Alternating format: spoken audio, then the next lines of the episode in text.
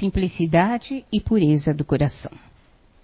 Bem-aventurado os que têm puro o coração, porquanto verão, Deus, verão a Deus.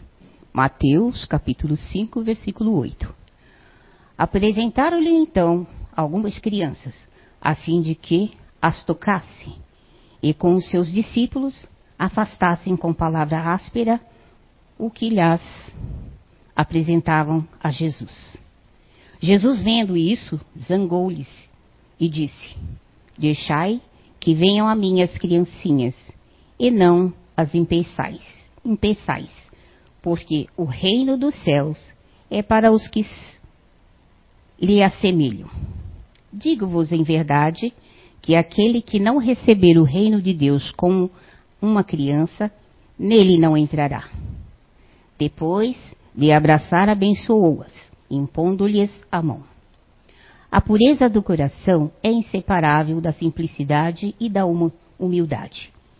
Exclui toda a ideia do egoísmo e de orgulho. Por isso é que Jesus toma a infância como o emblema desta pureza, do mesmo modo que a tomou como a da humildade. Podia, poderia parecer menos justo essa comparação, considerando-se que o espírito da criança pode ser muito antigo e que traz, remanescendo, para a vida corporal, as imperfeições de que se tenham despojado em suas precedências de existência. Só um espírito que houvesse chegado à perfeição nos poderia oferecer o tipo da verdadeira pureza.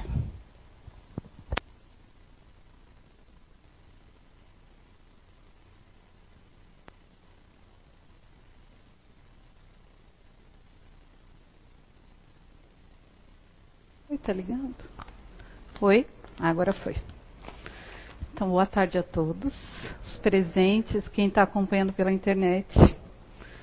Uh, então, isso aqui está no Evangelho segundo o Espiritismo, que a dona Sandra leu, no capítulo de 1 a 4. Uh, ah, e é importante a gente ficar com essa mensagem que o próprio Cristo né, falava que as crianças são a pureza, a ingenuidade, a simplicidade, e ele sabe que essas crianças tiveram um passado, uma história, que tem coisas que vêm a resgatar. Mas na infância, elas vêm ingênuas, puras, limpas. Né? Então a gente precisa ter clareza disso. Porque quando a gente fala em abuso sexual, eu já, eu já falei isso em outras palestras, já ouvi coisas horrendas, né? Principalmente de espíritas. E quando a gente fala em abuso sexual, não dá para a gente ficar só com essa imagem, porque eu sou espírita, então a criança abusada ela está pagando débitos do passado, né? Criar um padrão e isso é o correto. É claro que tem crianças que sofrem abuso que ela está é, quitando débitos do passado por num passado ter sido abusada, pode ter, Claro que deve ter, né? Crianças nessa situação. Mas a gente não pode criar um padrão e acreditar, achar e propagar que toda criança que sofre abuso, ela está quitando débitos do passado. Uh, e é importante a gente falar desse tema falar desse tema, estudar, abordar, né, refletir sobre, para a gente poder propagar essas informações. E a, porque só assim, só com informação, é que a gente vai conseguir verdadeiramente impedir que isso aconteça. Né, muitas vezes dentro do nosso lar. Uh, eu não vou fazer essa pergunta, mas se eu pudesse fazer, eu tenho certeza que aqui nessa sala, muito provavelmente, deve ter tido alguém que passou por isso na infância. Então, isso é muito comum ainda nos dias de hoje, em pleno século XXI.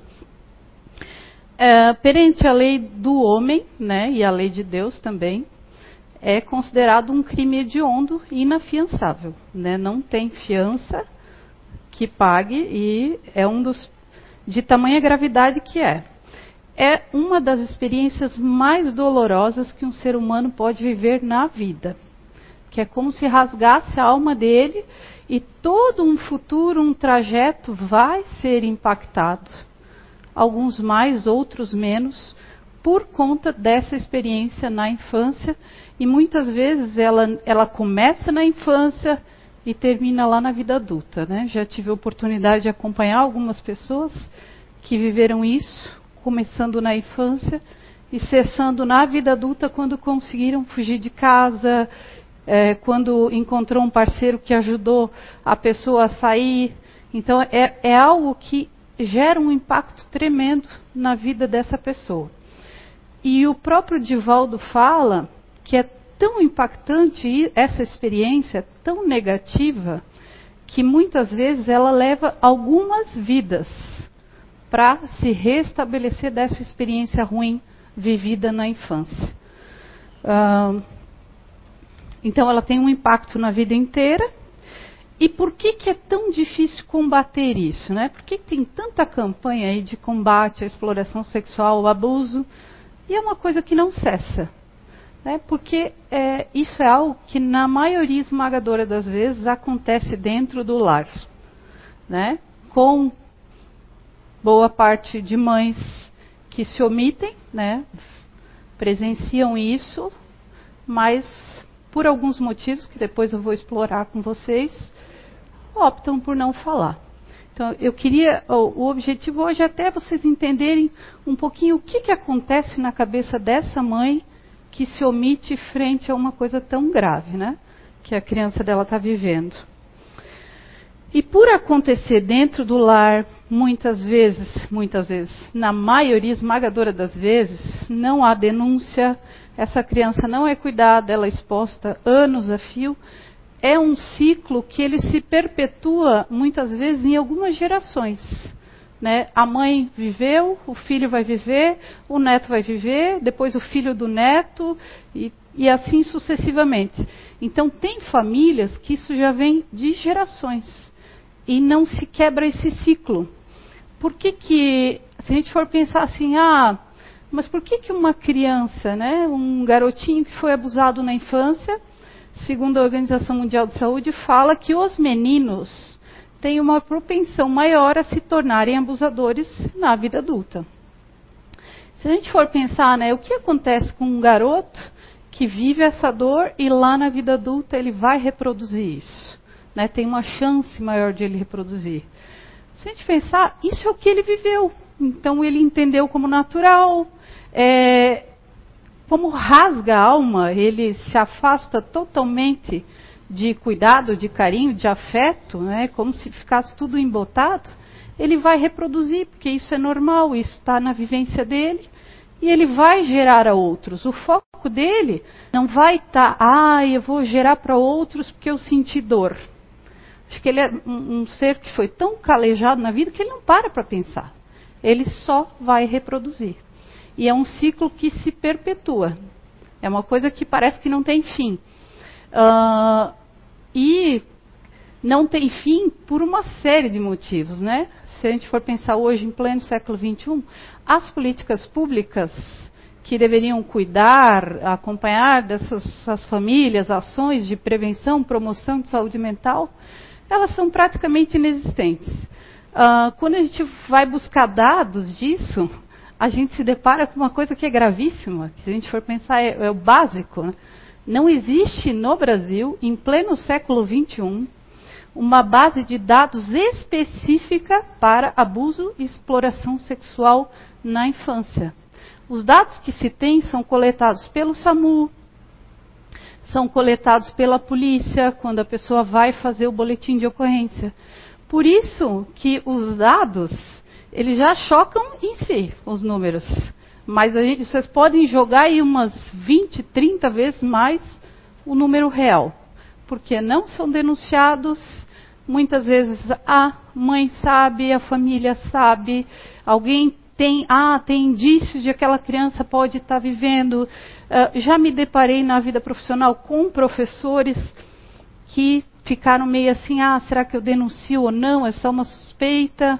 Né? E ele é obrigado, o profissional de saúde, o profissional de educação, ele tem uma obrigatoriedade de fazer essa denúncia, mesmo que uma suspeita. A gente não precisa ter certeza de que o fato aconteceu. Se eu olhar para algo e ter uma, uma coisa estranha, tem que fazer a denúncia. Mas as pessoas se intimidam, a sociedade se intimida de, de fazer essa denúncia, de tomar esse cuidado. E dependendo da idade até da criança, eu já ouvi absurdo, ah, mas meu, 10 anos ela está se insinuando. Né? Ah, 12 anos, nossa, é uma menininha, ela está se insinuando, ela provocou. Gente, nenhuma criança vai se insinuar. Né? E isso, as pesquisas mostram isso. Então vamos lá. A definição de abuso sexual, né? É a utilização de uma criança, adolescente, e aí eu incluí adultos, porque isso também acontece na vida adulta, por um adulto ou mesmo por um adolescente para a prática de qualquer natureza sexual. Então, se assim entende abuso, não só o ato com penetração. Isso também, mas você estimular uma criança, você, um adulto mas, se masturbar na frente de uma criança, fazer um toque né, diferente nela, que ela sentir que aquele toque não é toque de carinho, tudo isso são práticas de natureza sexual que englobam o abuso. Então, no livro dos Espíritos, dá para extrair a cristalina ideia que nem todas as tribulações que a gente experimenta na vida foram previstas e escolhidas por nós. Então, isso precisa estar claro, que nem tudo eu escolho, né? Não, é, não dá, não dá para a gente criar um padrão. Toda criança abusada escolheu passar isso, ou ela fez isso e ela vai ter que experimentar isso. Uh, exemplificadamente, o Espírito da Verdade nos adverte. Se o Espírito quis nascer entre malfeitores, por exemplo, sabia que as, tenta que as tentações se expunha, mas ignorava cada um dos atos que viesse a praticar. Estes atos são efeitos da sua vontade ou do seu livre arbítrio. A regra norteadora, como sempre, é a liberdade de ação com a necessária atenção para a responsabilidade quanto ao reflexo destes o resultado. Vamos lá. Uh, eu já vi entrevista na TV é, de pedófilos, abusadores, que eles justificam a questão da carne, né? Que ele tem um desejo sexual tão aflorado e eu não aguento, porque a carne é fraca e eu não dou conta. E aquela menina na minha frente se insinuando, porque na maioria das vezes ele vai negar. Ele vai dizer que não depende dele, que a menina que é culpada, o, o adolescente que é culpado, que de alguma forma ele se insinuou e provocou esse abusador para que ele fosse mexer com a criança. Então vamos lá. No céu e inferno, na parte, no capítulo 7, tem o item lá, a carne é fraca, lê-se. Hoje está plenamente reconhecido por filósofos espiritualistas que os órgãos cerebrais correspondentes a diversas aptidões devem o seu desenvolvimento à atividade do espírito. Assim, esse desenvolvimento é um efeito e não uma causa. Então, a carne ela só é fraca se o espírito é fraco.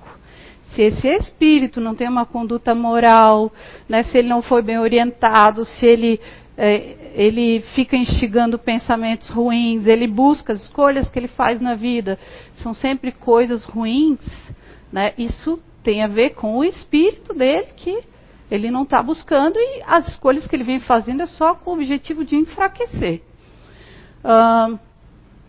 O que inverte a questão, deixando aquele a responsabilidade de todos os seus atos.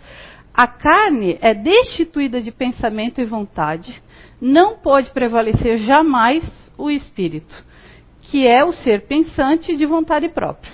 O espírito é quem dá à carne as qualidades correspondentes ao seu instinto, tal como o artista que imprime a obra material o cunho do seu gênio, uh, libertando libertado dos instintos da bestialidade, elabora um corpo que não é mais um tirano de sua aspiração para a espiritualidade do seu ser. E é quando o homem passa a comer para viver e não mais viver para comer, a responsabilidade moral dos atos fica, portanto, intacta. Então, isso aqui está no livro Céu e Inferno. E aí vou trazer alguns númerozinhos que incomodam a gente e que é necessário a gente ter em mente. Lembrando que isso aqui é muito subestimado. Isso aqui nem de longe apresenta o que o real. Porque não tem base de dados específica, políticas públicas são inexistentes, o que tem é muito falho. Ainda, ainda tem que se contar que há muita subnotificação. A causa da agressão nem sempre sai como o abuso sexual quando tem os atendimentos, quando alguém faz a denúncia. Ainda tem isso, ainda tem um, uma inversão ali. Uh, o Brasil ele ocupa o primeiro lugar em exploração infantil na América Latina e o segundo lugar no mundo. Uh, ontem até vi um site também italiano que dizia que o Brasil é o terceiro em sites de pornografia infantil que estimulam o abuso, a exploração sexual. Uh, 67% das crianças e jovens que sofrem abuso e exploração sexual são meninas, então a grande maioria esmagadora. 16% são meninos e 15% dos casos a criança, a criança, uh, o sexo da criança não foi informado. Né? Porque na, quando vai lá fazer o registro não se especifica e não tem, é um dado que não tem. Mas uh, pelo que a gente viu ali da maioria ser meninas, uma boa porcentagem desses 15% também são meninas.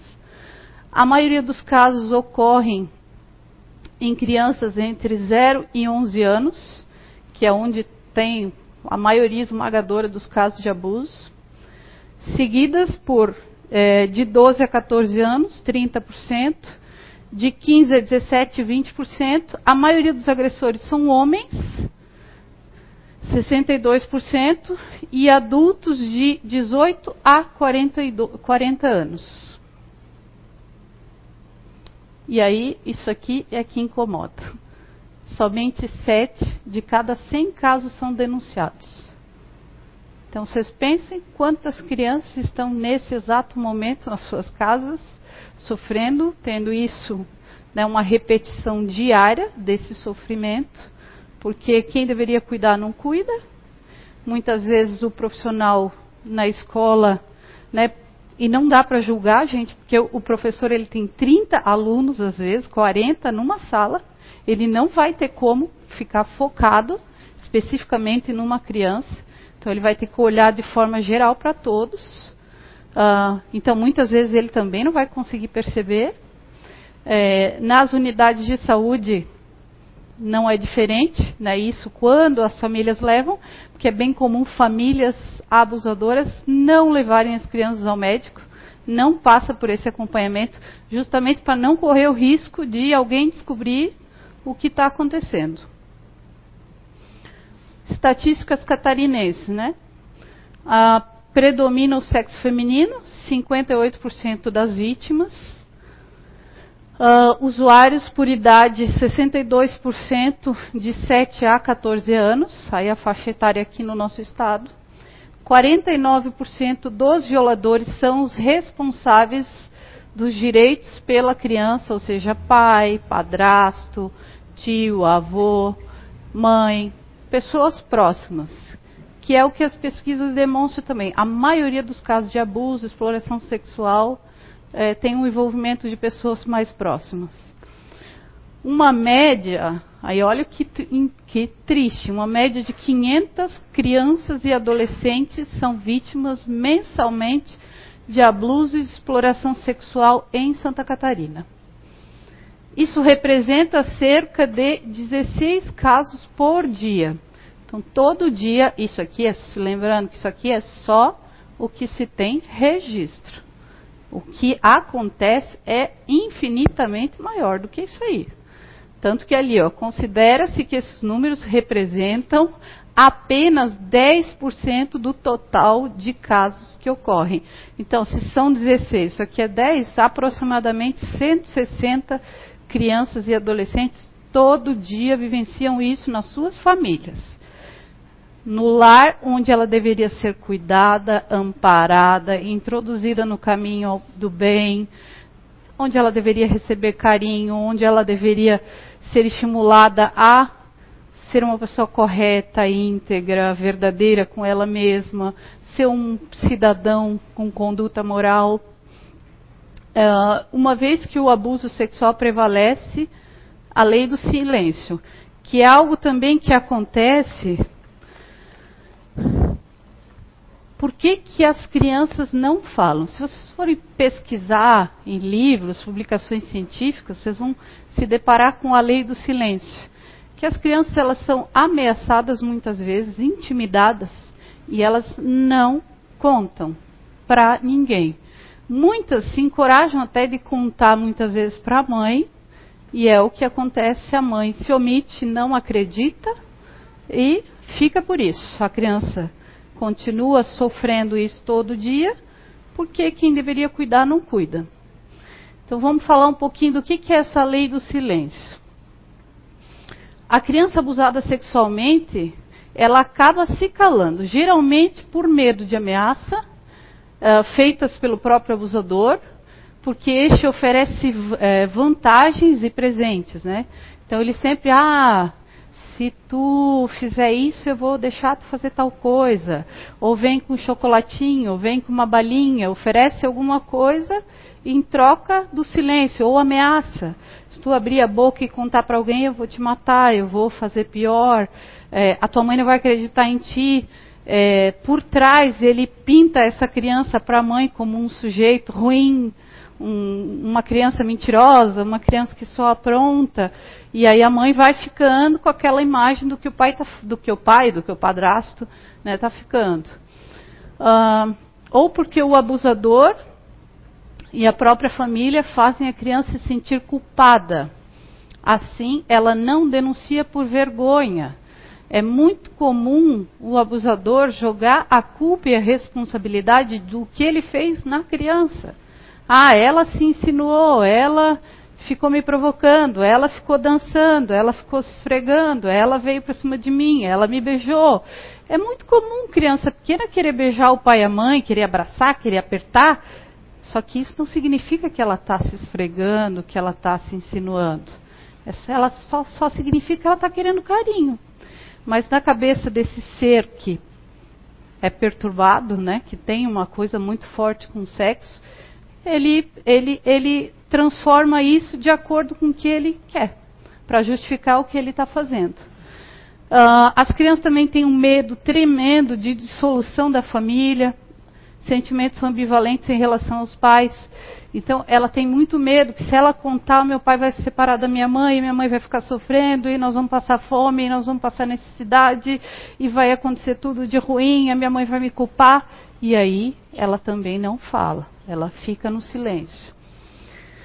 Em consequência, muitas vezes o abuso acontece por anos, começando na infância e sendo revelado na adolescência e muitas vezes até na vida adulta.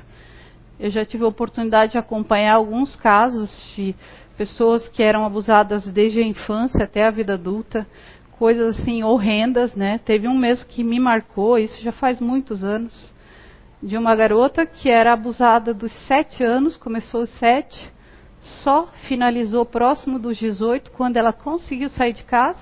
E aí o detalhe que é o pior: o pai dela era conselheiro tutelar na cidade onde ela morava. Ela não era daqui, conselheiro tutelar, quem deveria cuidar era o próprio abusador.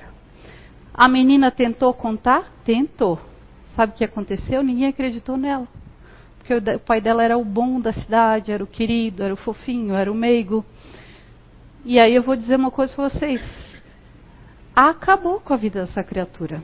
Ela, com toda certeza, ela vai levar algumas vidas para se livrar do impacto devastador que isso trouxe para a vida dela. Uh, considerações, então, sintomas da criança e adolescente abusado sexualmente, para a gente ficar atento, né? Quem é professor, profissional de saúde, muitas vezes ali crianças na redondeza, vizinhos, queixas somáticas diversas, né? Dor de cabeça, dor de barriga, é, segura o cocô, as fezes, não consegue soltar, tu, tu vê que a barriga da criança está dura, isso é muito comum em meninos, segurar as fezes. Uh, transtornos alimentares do sono, ter terror noturno, não conseguir dormir, ficar brigando, tu vê a criança brigando a noite inteira. Uh, isolamento é, social, ela não conseguir interagir muito bem com outras crianças, aversão ao contato físico, tu perceber que o contato físico para ela é incômodo, porque quem devia tocar com carinho e cuidar, tocou de outro jeito. E, e ela imprimiu aquela marca, que o toque é ruim. Então ela tem uma aversão, ela não quer que ninguém encoste nela.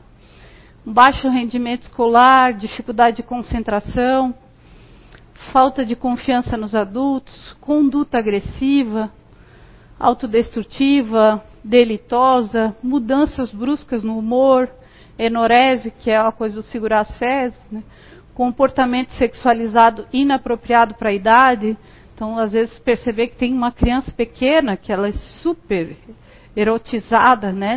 Não significa que toda criança que tem esse comportamento, ela vive isso mas é um indicador que precisa ficar atento. Então, uh, eu falei para vocês que isso é um impacto que levasse uma existência inteira e ainda vai levar algumas para voltar no eixo. Consequências a longo prazo de, da vivência do abuso, né? Na adolescência é muito comum, muito tentativas, várias tentativas de suicídio. Essa garota que eu falei para vocês, ela fez algumas tentativas. Que isso é uma dor tão insuportável que a gente que está fora, a gente que não viveu, a gente não faz nem ideia do que é isso. A gente tenta, mas quando começa a chegar perto da dor, a gente muda de assunto. E ela não tem como mudar de assunto, é uma coisa que fica martelando na cabeça o tempo inteiro.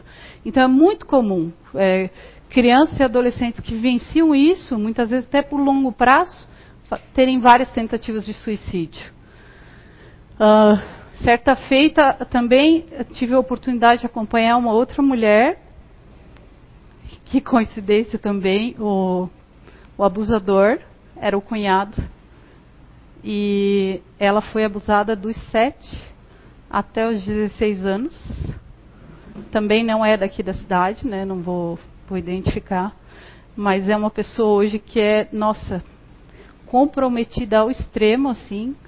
Graças a Deus que ela encontrou um parceiro amoroso, cuidadoso, mas devastou. E o que tem de. o que choca na história dessa pessoa? Uh, o pai dela faleceu quando ela tinha sete anos, seis anos. Mais ou menos um ano ela ficou com a mãe. Quando ela estava perto de completar sete, a irmã foi com um papinho para a mãe, deixa eu criar a mana, porque tu não tem condição, e nananana. A mãe deixou a irmã levar. O que que acontecia? O cunhado abusava com o consentimento da esposa. E isso ela teve dois filhos, um aborto e um filho dele que a irmã registrou como filho dela na maternidade. Né? E aí hoje ela está, eu a, a, não acompanho mais porque ela é de outro município, mas ainda tenho contato. Hoje ela está naquela tentativa de ter um contato com esse filho que não sabe que ela é mãe. Então está em busca disso ainda. Uh,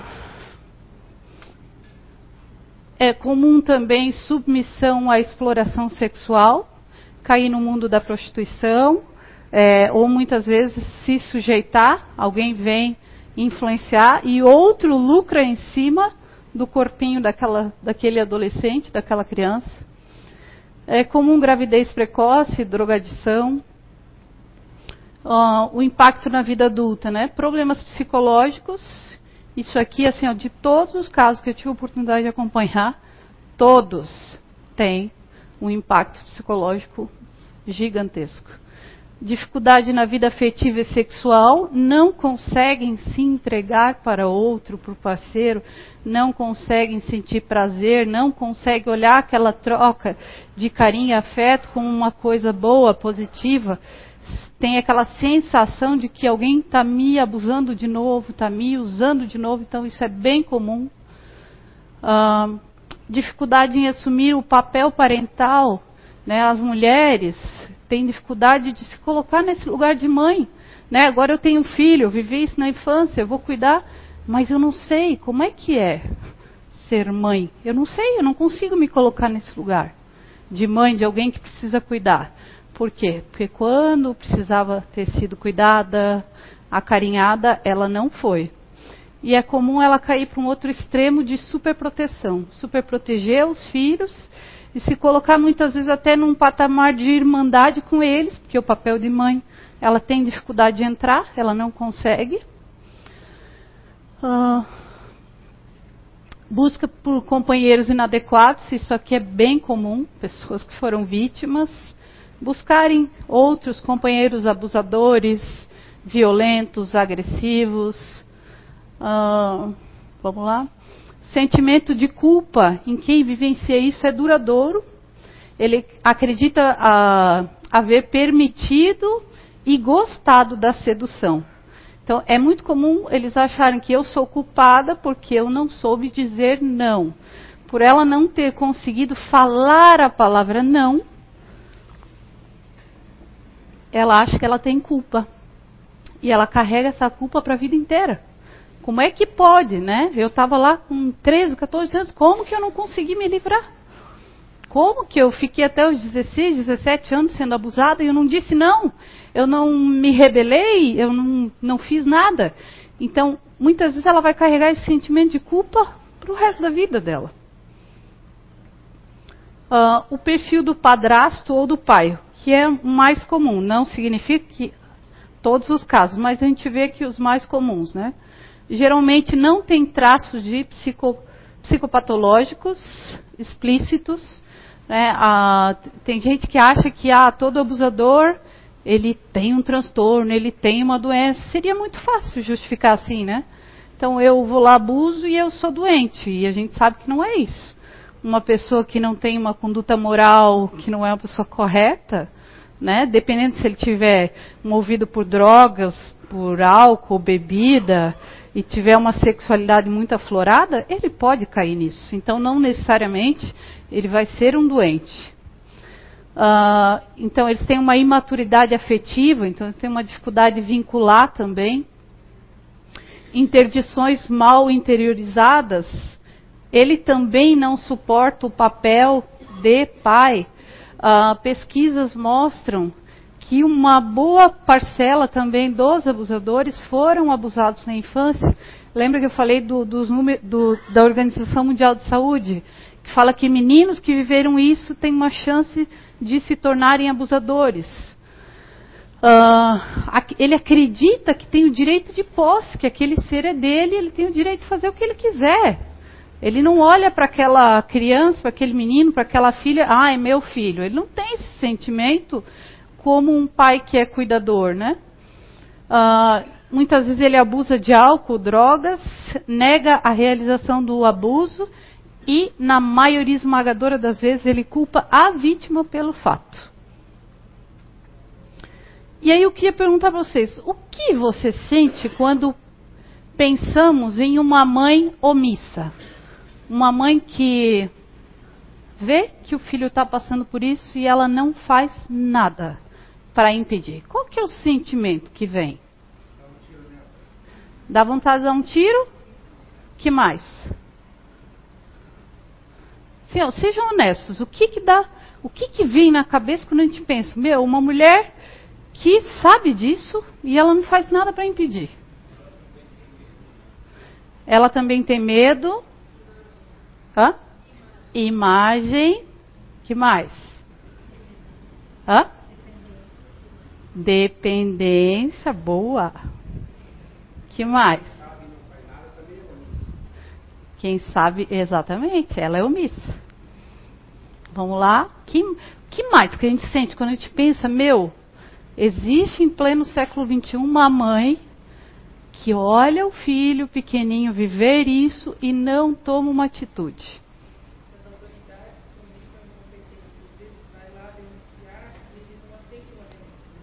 Exatamente. É, essa semana eu me, de, me deparei com isso. Um menino que eu conheço fez uma denúncia do pai que descobriu que o pai era pedófilo. Vocês acreditam que a polícia não aceitou que ele registrasse o boletim de ocorrência? O próprio filho foi denunciar o pai e a polícia não aceitou. Então, tem umas coisas muito absurdas.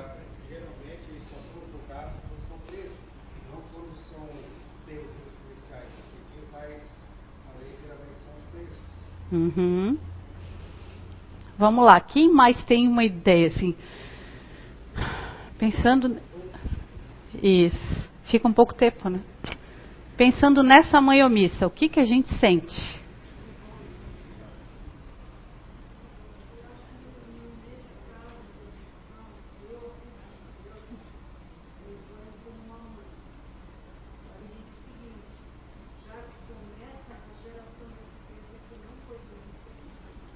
Pode começar.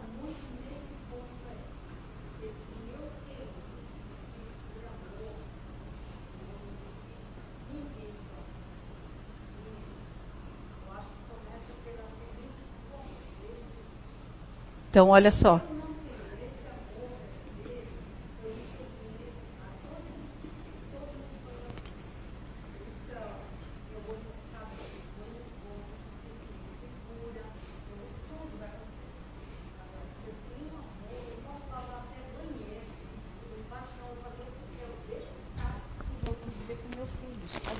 Então, para a senhora, tudo começou lá na sementinha que faltou lá na o amor. sementinha, no amor. Se eu tô casada, é, é, muito fácil, gente. É só a gente ter essa consciência. Ninguém conhece ninguém no namoro.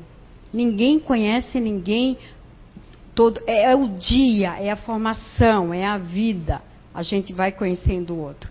Se eu caso, eu não conheço essa pessoa, eu não conheço. Ele é meu companheiro, eu namorei tudo, mas não sei até, até onde vai a mente dele e até onde vai o comportamento dele como ser humano. Como você acabou de falar aí sobre a moral. Eu não sei a moral dele. Então, legal. Obrigadão, tá? Ah, então, é, fica claro para vocês, quando a gente pensa nessa mãe, é muito comum vir pensamentos e a gente julgá-la pelo que ela faz. Ah, é uma pessoa sem moral, é uma pessoa mau caráter, ela não presta, é uma safada, é uma sacana, como é que pode? É natural, é do ser humano. Ah, é muito comum vir pensamentos julgando. O meu intuito aqui não é dizer que ela é uma santa e nem dizer que ela é um demônio. É trazer informações para a gente pensar junto e entender o que que acontece que boa parte das mães sabem e não fazem nada.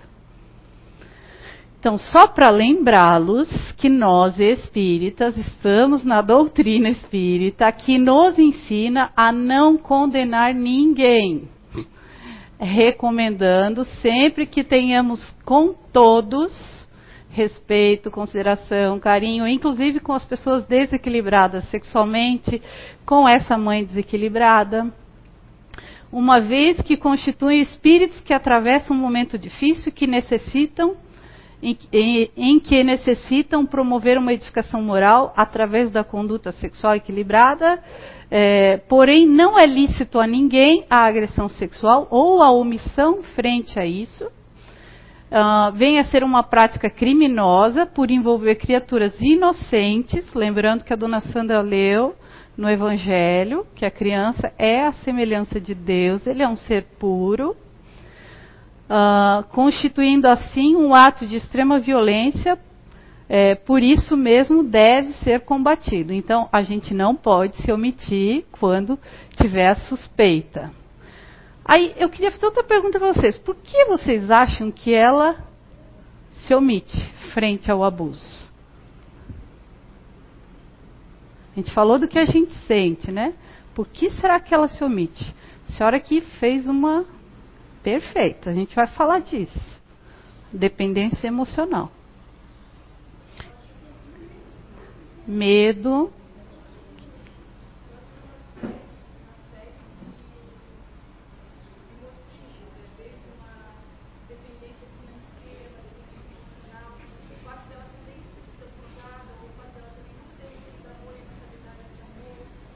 Ótimo. É isso mesmo. Então, é uma série de fatores que engloba esse comportamento nela. A gente não pode dizer que é uma coisa apenas. É, tem uma série de fatores que influencia para que ela se omita diante disso. Então, a gente vai pensar um pouquinho no perfil dessa mãe. Uh, nessa cor mais avermelhada ali é de pesquisa que eu fui buscar de traços e perfil, né? Boa parte já foi abusada sexualmente na infância. Então lembram se ela viveu isso, que ela foi aprendendo que aquilo é normal, que ela tem que se submeter, ela tem que ficar quieta, não pode falar nada. Meninos têm uma propensão a serem abusadores, mulheres têm uma propensão a se colocarem em situação que elas se sujeitam ao abuso, à tortura psicológica, elas, elas se colocam numa relação de submissão, né? sempre o outro é que tem razão, o outro é que sabe tudo. Uh, as pesquisas apontam também que muitas vezes traços depressivos. Ela é uma pessoa física e emocionalmente ausente, então ela não consegue ter esse contato afetivo com o filho, essa coisa mais forte e intensa que uma pessoa que cuida, que ama, consegue. Ela faz vista grossa, violência, muito, é muito comum ela ver, mas fazer de conta que não vê. Não, não é isso que eu estou vendo, porque eu não quero ver isso. É uma coisa tão dolorida, muitas vezes, que ela faz de conta que aquilo não está acontecendo. Então, ela faz vista grossa. Ela tem atitudes paradoxais. Né? Muitas vezes ela acusa a filha de seduzir o pai, mas ela também, ao mesmo tempo, indiretamente, ela pode oferecer essa criança para o marido.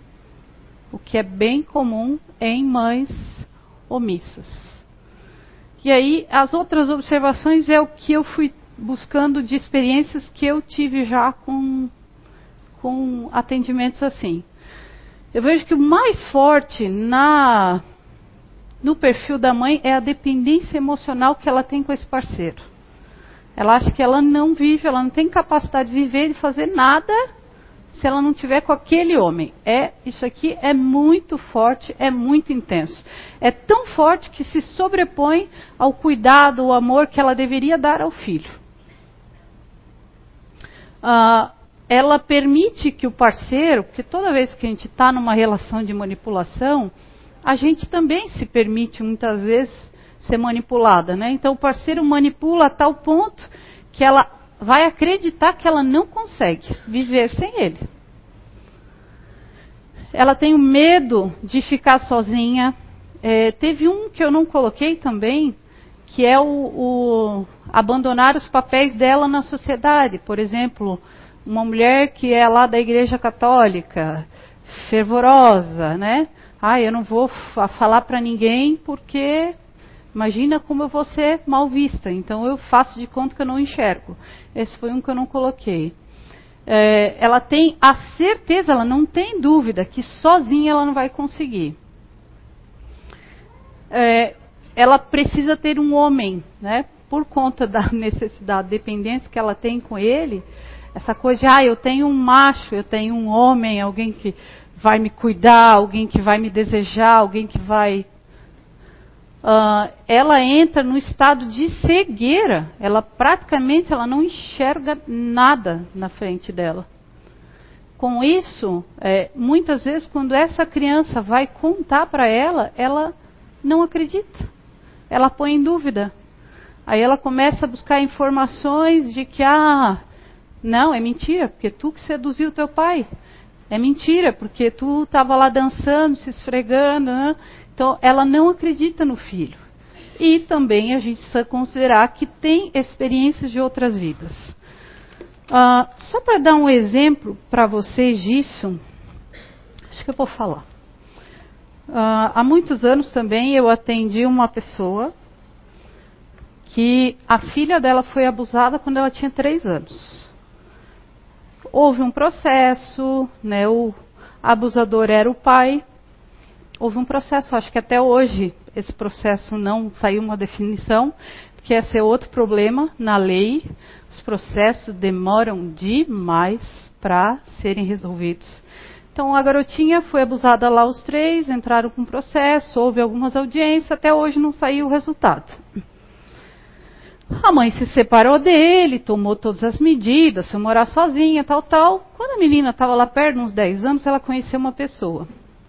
E ela era muito carente emocionalmente e tal. E essa pessoa, assim, nossa, ele era o fofinho, lindinho, meigo, querido. Uh, o que, que aconteceu? Ele num dado momento, ele sofreu um acidente, bateu o pé, foi para o hospital. No hospital, ele arrumou confusão com alguém, machucou ainda mais o pé, se encostou. E ela levou ele para dentro da casa dela. Esse homem, ele começou a lavar, passar, cozinhar. Então, ele fazia tudo dentro de casa.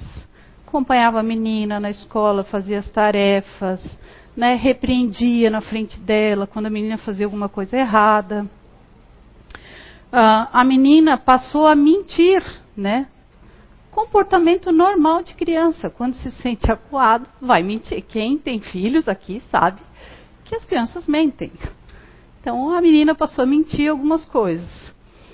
E a mãe criou uma dependência tão forte dessa pessoa, porque ele enaltecia ela ao máximo, assim. Nossa, porque tu é uma pessoa maravilhosa, porque tu não sei o quê, porque tu não sei o que lá. Ela trabalhava, ele encostado, ela mantinha a casa e ele fazia tudo dentro de casa. E o que, que ele começou a fazer? Começou a molestar essa menina. E lembra que eu falei que ela já tinha um apego emocional forte. Ele resolvia o problema dela em casa. Tudo. Ela chegava em casa, não tinha louça, não tinha nada para fazer. Tudo ele fazia. Ele começou a molestar a menina a menina contou para a professora na escola, que agiu corretamente, fez uma denúncia. Ela contou para a catequista na igreja, ela contou para outra pessoa. A mãe pôs em dúvida, mas será que é verdade? Mas será que aconteceu? Por conta, ela só foi fazer algo quando recebeu a denúncia e ela sacou que ela ia ser criminalizada ela permanecesse com aquele parceiro. Só assim ela fez alguma coisa.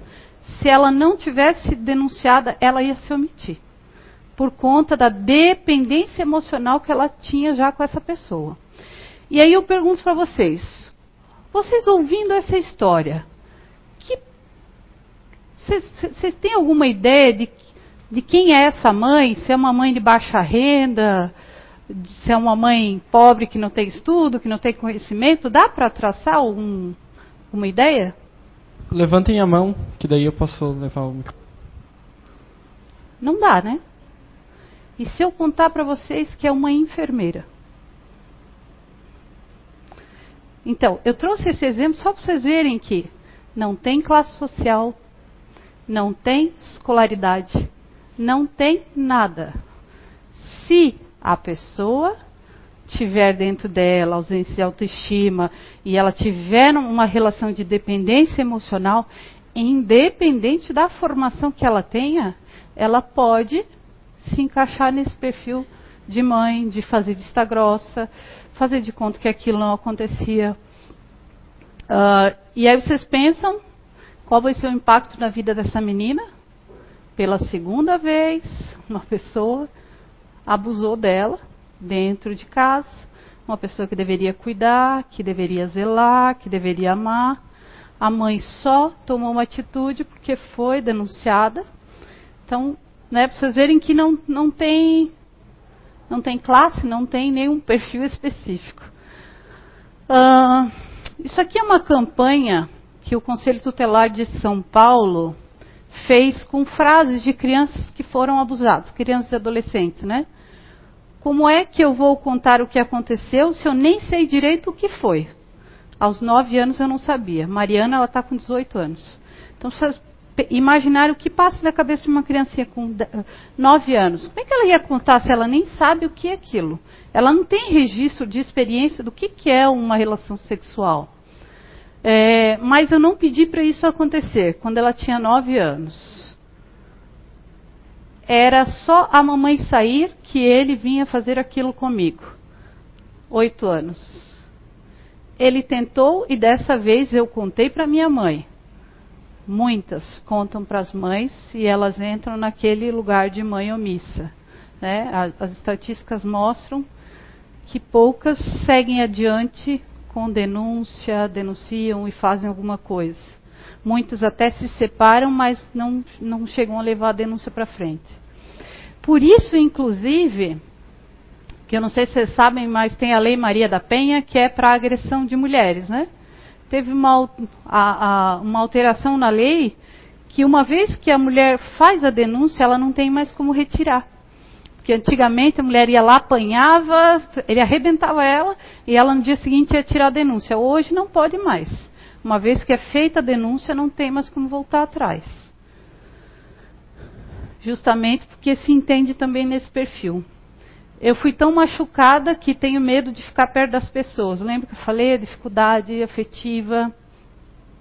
Eu não vou esquecer nunca mais daquilo. O impacto que fiquei impresso neles, né? Ele deveria cuidar de mim. Doze anos. Eu não pedi para ele tocar em mim. Dez anos. Ele dizia: Eu posso fazer o que eu quiser porque sua mãe não acreditou em você, então fica intimidando as crianças, ameaçando. Ele gostava de brincar na cama e eu gostava de brincar na rua. Três aninhos. Dizia agora eu posso fazer o que eu quiser. Ah, não, isso ali já... Agora eu sei, se ele encostar em mim, eu vou denunciar. Quando? Quando ela tem 13 anos porque até então ela não sabia que ela podia fazer isso. E é muito comum as crianças acharem que todo mundo vivencia isso. Então elas não vão denunciar porque meus amiguinhos vivenciam isso também. Alguns mitos e verdades com relação ao abuso. Rapidinho, porque eu já estou estourando o tempo. A maior, a maior, parte das crianças possui imaginação fértil, assim quando se queixam de estarem sofrendo abuso sexual, estão apenas fantasiando. Vocês acham que é mito ou verdade? Mito. A verdade é que apenas 8% das crianças costumam faltar com a verdade quando o assunto é a vitimização sexual. E ainda, três quartos das histórias inventadas pelas crianças são induzidas por adultos. Então, muitas vezes não é nem ela que inventou a história, alguém que criou, botou na cabeça dela que aquilo aconteceu. Aí uma observação importante: a criança ela tem uma memória literal do fato. Se ela for contar para alguém, ela vai contar em detalhes o que aconteceu. É, não, ela não vai registrar o tempo, a duração, o lugar, a ocorrência, é, como a memória de um adulto. Ah, isso aconteceu lá no mês de maio. Era frio, era quente, foi na casa do fulano do ciclano. Esses detalhes ela não vai guardar, mas o ato ela lembra em detalhes. Essa memória é fúgida ah, e sujeita a sugestões. Isso demanda inquirições bem feitas e realizadas pouco tempo após o fato. Então vamos lá. O abusador possui distúrbios emocionais aparentes e fáceis de reconhecimento. Acho que não precisa porque a gente falou disso antes, é um mito. Não é fácil de reconhecer. A maior parte dos abusos ocorre entre membros da família, por alguém conhecido da vítima. Especula-se que 85 a 90% dos agressores são pessoas conhecidas das crianças e que aparentam ser pessoas sem transtornos mentais. Então, geralmente, sabe aquela pessoa querida, fofinha, meiga? É característico do abusador. A criança, especialmente em idade tenra, não se recorda da violência e crescerá emocionalmente saudável. Vocês acham? Isso é mentira. Independente da idade, o registro vai ficar nela.